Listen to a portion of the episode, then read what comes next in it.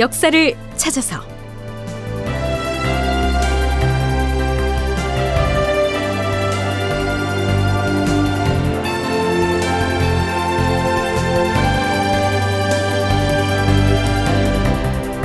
제 1270편 원숭환에게 제자관을 보내다.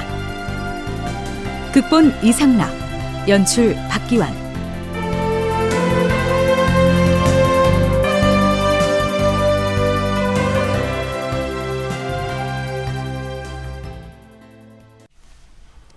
여러분 안녕하십니까? 역사를 찾아서의 김석환입니다. 인조 제위 7년째인 서기 1629년 7월 말에서 8월 초 사이에 명나라의 요동 경략 원숭환은 조선 조정에 두 차례에 걸쳐 외교 문서를 보냅니다. 한 번은 원숭환 자신이 동강진 도독 모문룡을 왜 죽였는지 그 전말을 해명하는 천문 형식이었고요. 그 뒤에 보낸 문서는 명나라의 병부에서 원숭환에게 보낸 자문을 조선 조정에 옮겨서 전달하는 형식의 문서였죠. 네, 거기 담긴 내용은 지난 시간에 살펴봤었지요. 자, 이제는 조선 조정에서도 뭐라고 답장을 보내야 하지 않겠습니까? 물론 명나라 조정에서 조선의 국왕에게 자문을 보냈다면 당연히 북경으로 사신을 파견해야 하겠지만 요동군 사령관인 원숭환이 조선 조정에 보낸 문서였으니까 당연히 원숭환에게 회답을 해야겠죠. 우선은 누구를 보내서 답장을 전하느냐 하는 문제가 논란이 됩니다. 인조 7년 8월 4일치의 왕조실록에는 홍문관 교리 최유해를 경략 원숭환의 문안관으로 삼았다, 이런 구절이 보입니다. 홍문관 교리 최유해를 원숭환에게 보내기로 했다는데요. 그를 사신으로 임명한 것이 아니고 안부를 묻는 문안관으로 임명했다는 점이 좀 이채롭죠. 외교에는 격이 있는 법이므로 조선 국왕 명의의 회담 문서를 전할 대상이 명나라 조정이라면 사신을 임명해서 보내겠지만 이 원숭환이라고 하는 명나라 군대의 지역사령관에게 보내는 것이니까요. 자, 그런데요, 병조판서 이귀가 짧은 상소문인 차자를 올려서 이의를 제기합니다. 주상전하, 원숭환 경략을 문안하는 일은 대단히 중대한 사안이옵니다. 따라서 당하관을 파견해서는 아니 되옵니다. 최유해의 관직인 홍문관 교리는 정오품의 당하관이어서 지위가 너무 낮으니까 정삼품 이상의 당상관들 중에서 뽑아 보내야 한다, 이런 얘기입니다. 병조판서의 의견이 그러하다니. 승정원에서는 이기가 올린 이 문건을 비변사에 내려서 대신들에게 논의하게 하고 그 결과를 과인에게 아뢰도록 하라. 이에 대한 비변사 대신들의 의견은 이러했습니다. 전하, 원경략에게 전하의 회신을 지참하고 갈 사람이 갖춰야 할 요건은 현지에 도착해서 전대를 얼마나 잘하느냐의 여부에 달려있는 것이지 관직의 높낮이와는 상관이 없사옵니다. 그런데 중국 조정의 관하에 문안을 목적으로 사람을 보낸 예가 한 번도 없으니 차라리 문안관보다는 제자관으로 호칭하는 것이 어떻겠사옵니까? 앞에서 관직의 높낮이 문제가 아니라 전대를 잘할 사람을 보내야 한다고 했는데요. 전대를 잘한다 하는 말은 상대방의 물음에 대답을 지혜롭게 잘한다는 것을 일컫습니다.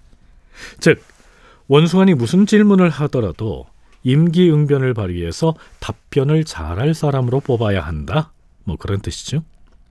또한 비변사에서는 문안관이라고 하는 호칭은 좀 어색하니까 차라리 제자관으로 임명해서 보내는 것이 어떠냐 하는 의견도 내놓았죠.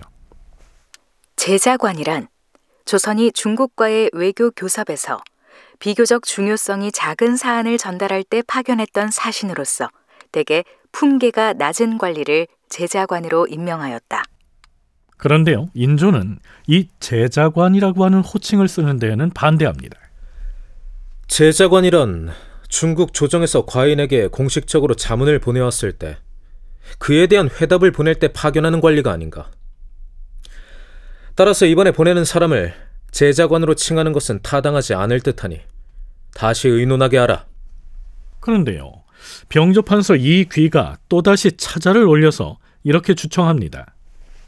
주상 전하, 원경략에게 정5품의 하급관리인 홍문관 교리를 보내시겠다 하셨사온데 아니될 말씀이 옵니다.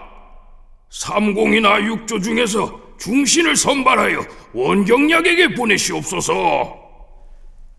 이 시기 이 귀는 나이가 만으로 72이나 된 원로인데다가 인조반정에 으뜸가는 공신이었기 때문에 인조로서도 그의 이 주청을 쉽게 무시할 수는 없는 입장이었지요.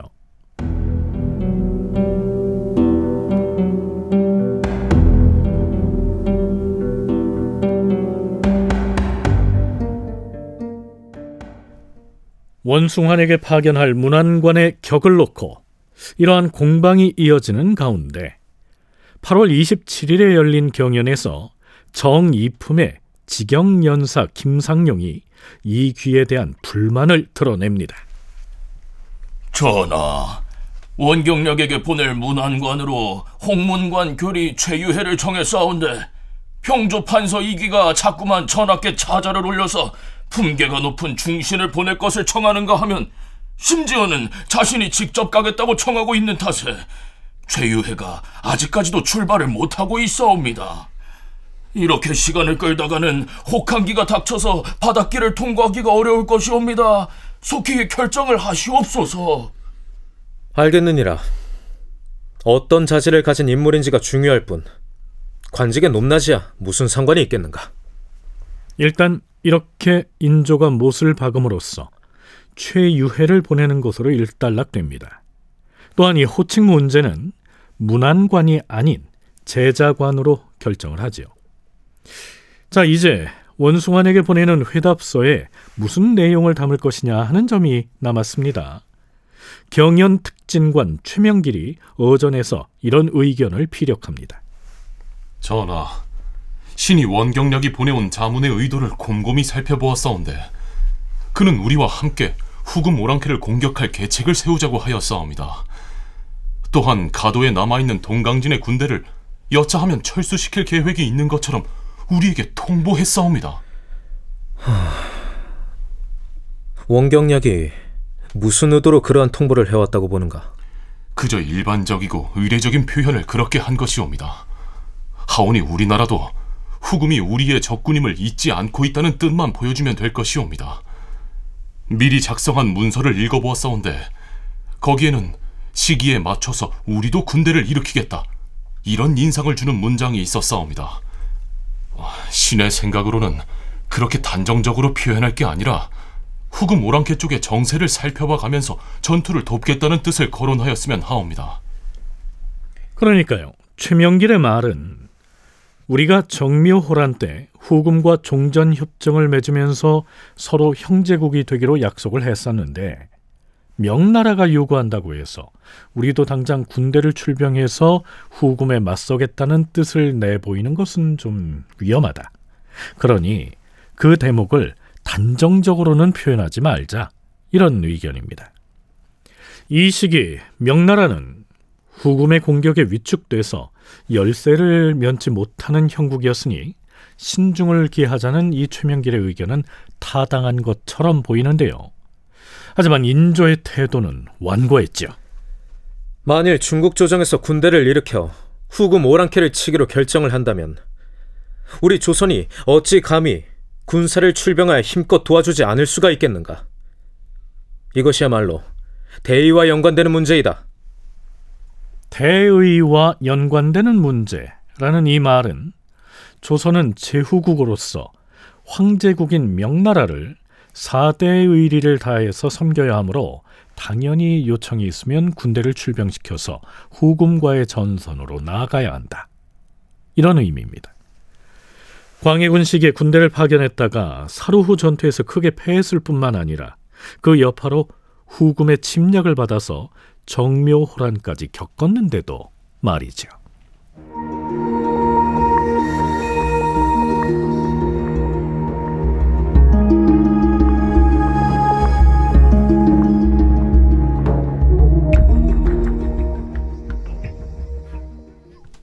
자, 드디어 원숭환이 보낸 천문에 대한 답장, 즉 회첩 문안이 완성됐습니다.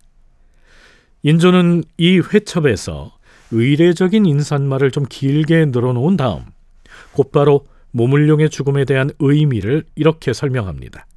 그 주요 내용을 되도록 쉬운 말로 풀어서 간추리자면 이러합니다.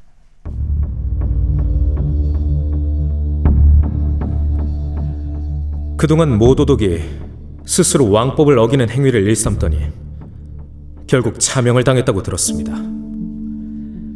그의 죽음은 중국에게는 심장에 든 병의 근원을 없앤 것이 되고 요동 백성에게는 호랑이 입을 빠져나와 자애로운 어머니에게로 돌아갈 수 있게 해주었으며 우리 조선의 입장에서는 종기를 시원스럽게 터뜨려서 목숨을 회생하는 계기가 되었습니다. 무엇보다 공께서는 황제의 은총에 충분히 보답하고자 은밀하게 계책을 세워서 물샐 틈 없이 준비를 마련한 다음에 벼락이 치듯이 단호하게 결행을 하였으니 아무리 기고나는 간용이라도 어떻게 계책을 써볼 수가 없었을 것입니다.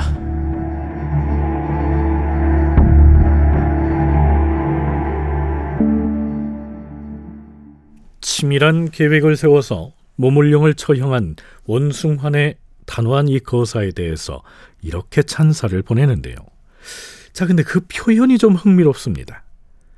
그동안 조선에서는 모문룡이 조선에 대해서 무슨 폐악을 저질러도 깍듯하게 그를 모도독, 모총병 등으로 칭하면서 그에 대해서 부정적인 말을 입에 담진 않았는데요. 여기선 그를 처형한 것을 두고 몸에 나있던 종기가 터진 것 같다, 이렇게 표현하고 있습니다. 예전 같으면 상상도 할 수 없는 일이지요. 서강대 계승범 교수의 얘기 듣고 이어가죠. 일단 편지가 왔잖아요. 모문룡을 이러이러해서 제거했다라고 했으니까 거기에 대해서 우리가 토를 잘 수 있는 건 아니고 우리가 할 수 있는 답은 뭐냐 하면은 아, 고맙다, 우리도 시원하다, 이렇게 맞장구를 쳐줄 수밖에 없는, 왜냐하면 이게 지금 외교 문서가 왔다 갔다 하는 거잖아요. 그러니까 상국에서 이러이러한 이유로 모문룡을 우리가 응징했다라고 할 때 아니 왜 하셨나요? 그렇게 물어볼 수는 없는 거죠. 그러니까 아, 잘하셨습니다. 사실 그동안 우리도 말을 못했지만 우리도 참 너무나 그 모문룡 때문에 힘들었습니다 라고 맞장구를 쳐주는 거고요. 인조는 그 다음으로 조선이 임진왜란 때에 명나라의 도움을 받아서 나라를 재건했으니 하늘 같은 그 은덕을 잊을 수가 없다라고 전제를 하고, 정묘년에 후금과 맺은 화약에 대해선 이렇게 변명을 합니다. 다만 우리 조선은 국토가 워낙 협소하고 재력이 보잘것없는 탓으로 외적을 막고 오랑캐의 침략을 방비하느라 벌써 힘이 바닥나고 말았습니다. 김인현의 전쟁 때 정의한 군사를 출동시켰다가 모두 죽었고 정묘년의 별난 때에는 더욱 참혹하게 결단이 나고 말았습니다. 그래서 백성을 안정시킬 방도도 아직 취하지 못하고 훈련시킬 겨를은 더더욱 없는 상황에서 통분한 마음으로 모욕을 참아가며 우선 기미책을 쓰기로 하였던 것이니 이는 진실로 부득이한 계책에서 나온 것이었습니다.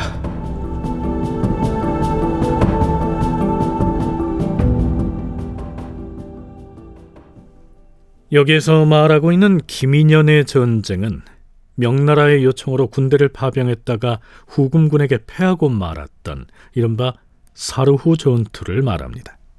게다가 정묘호란까지 당했으니까 조선은 부득이하게 후금과 화친 조약을 맺어서 전쟁을 끝낼 수밖에 없었노라.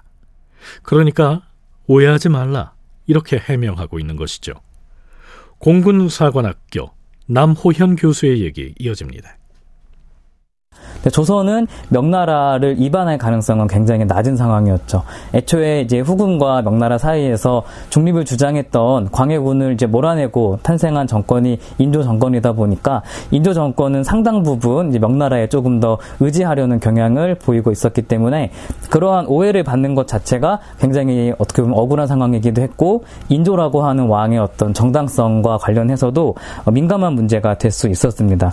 그래서 결과적으로 조선은 이러한 상황에서 모문룡이 생전에 구축되었던 가도를 통한 후금의 견제라고 하는 현상이 유지되기를 바랬습니다.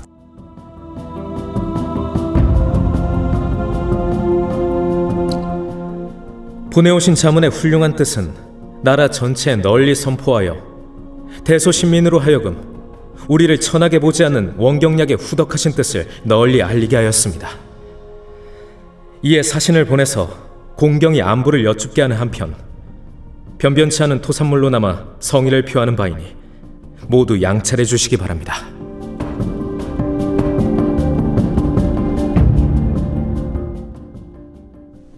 대개는 이런 내용입니다. 자, 잠깐. 바로 그 무렵에 후금 쪽에서 중남이라고 하는 이름을 가진 사신이 한양 도성으로 들어옵니다. 후금의 칸인 홍타이즈가 직접 보낸 사신이니까요.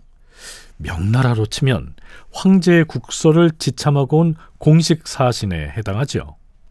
그렇다면 그 사신을 바라보는 조선 신료들의 반응은 과연 어떠했는지 살펴보시죠.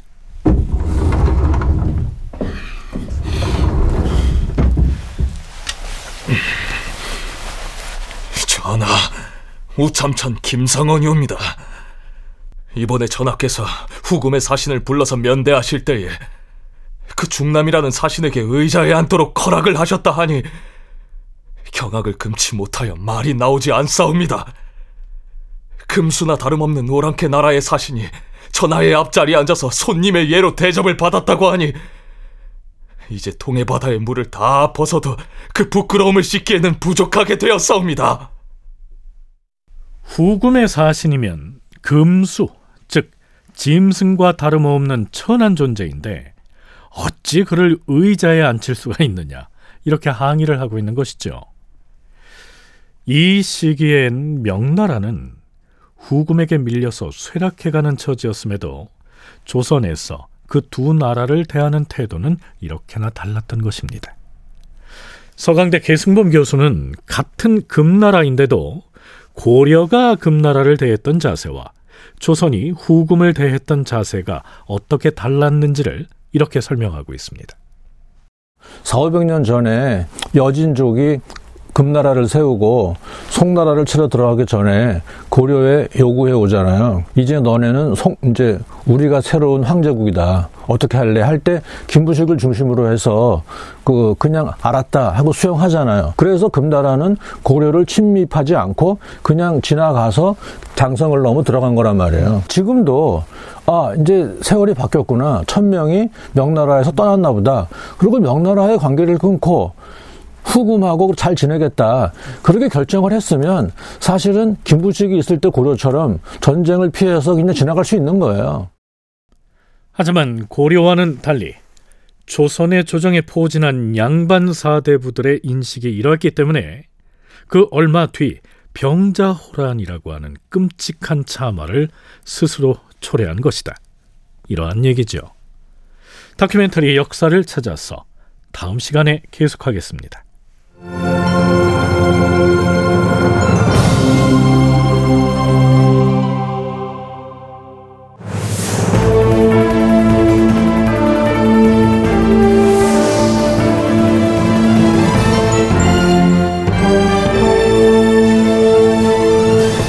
다큐멘터리 역사를 찾아서 제 1270편 원숭환에게 제자관을 보내다, 이상락 극본, 박기완 연출로 보내드렸습니다.